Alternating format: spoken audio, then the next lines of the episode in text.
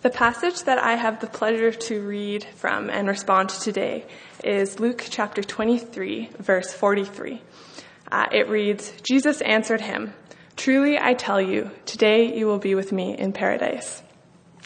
And before discussing the verse, I think it's important to just briefly revisit uh, who Jesus is talking to when he says uh, this statement.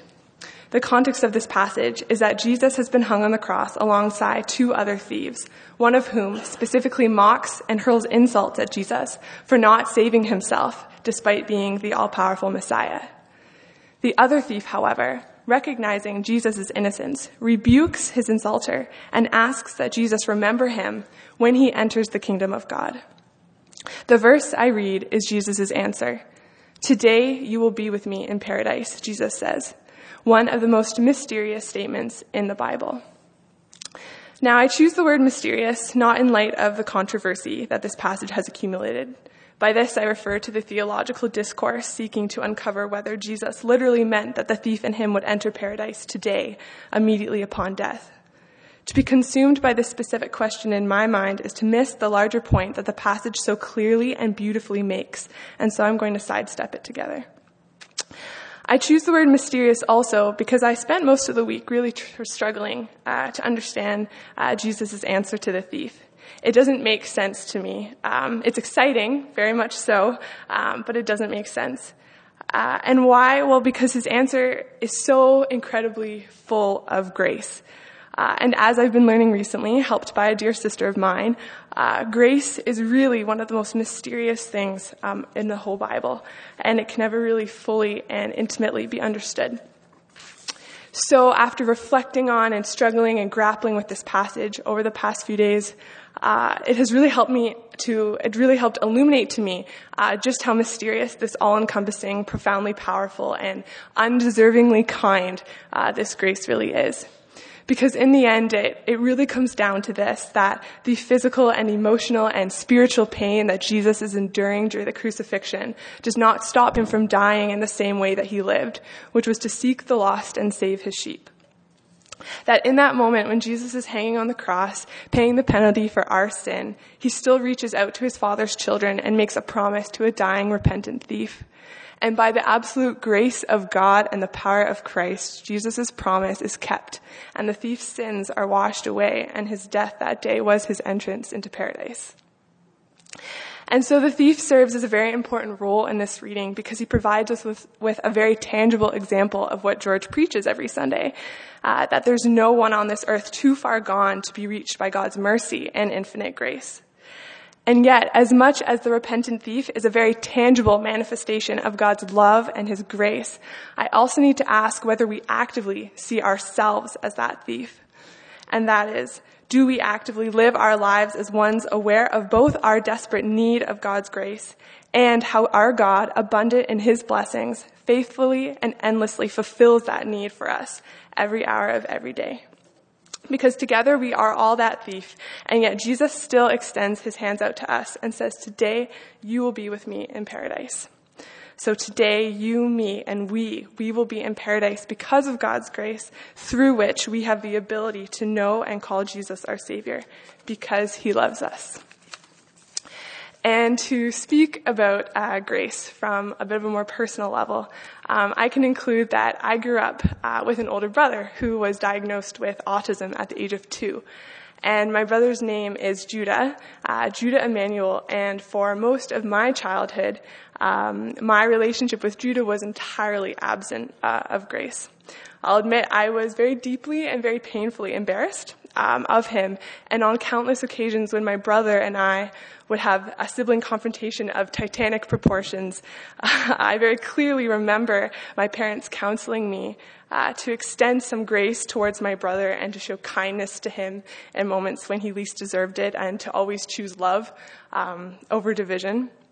And to me, in that moment, uh, it seemed really impossible to choose such a thing. Uh, it felt impossible to choose love and to choose grace. Um, I remember asking myself uh, questions such as, why, do, why does my dad always talk about grace and why does grace uh, seem, uh, why is grace the solution to what is the last thing that my heart and what my soul wants to give? Um, and so for a long time, I denied myself um, my parents' counsel uh, and decided to act according to my own emotions, which was neither grace filled nor loving. And well, we can rest assured in the fact that 10 year old Abigail is not God, uh, nor is she the source of grace. Uh, obviously, for 12 years later, here I am still struggling to fully understand this concept. Um, but I understand it, I understood it a little bit more um, on those occasions when my brother would enter my room with an earnestness that can really only come from the voice of an autistic child uh, and said, Abigail, I forgive you.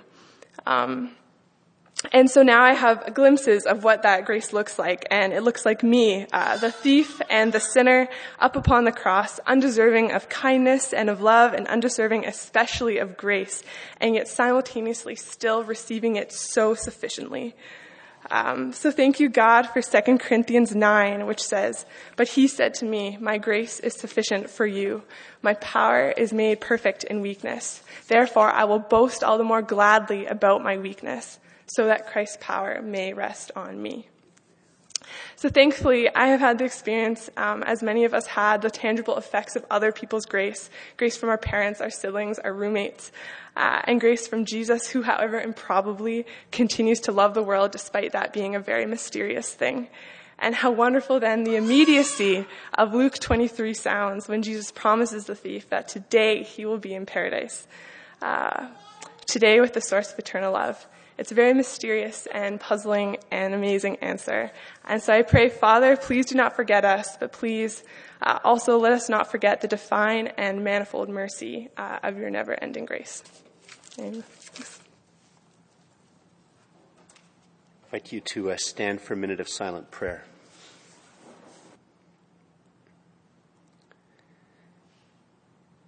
Father, you know um, how prone we are and how easy it is for us to choose uh, anger, to choose resentment, to choose bitterness, to choose hatred, to choose violence. Father, you know how easy it is for us to choose to remember hurts so that we can once again feel bitter or angry. You know, Father, how easy it is uh, when even when we are distracted by something and we forget about our bitterness or anger, then we willfully, Father, choose to return to bitterness and anger. And um, Father, you know how easy it is for us to do that.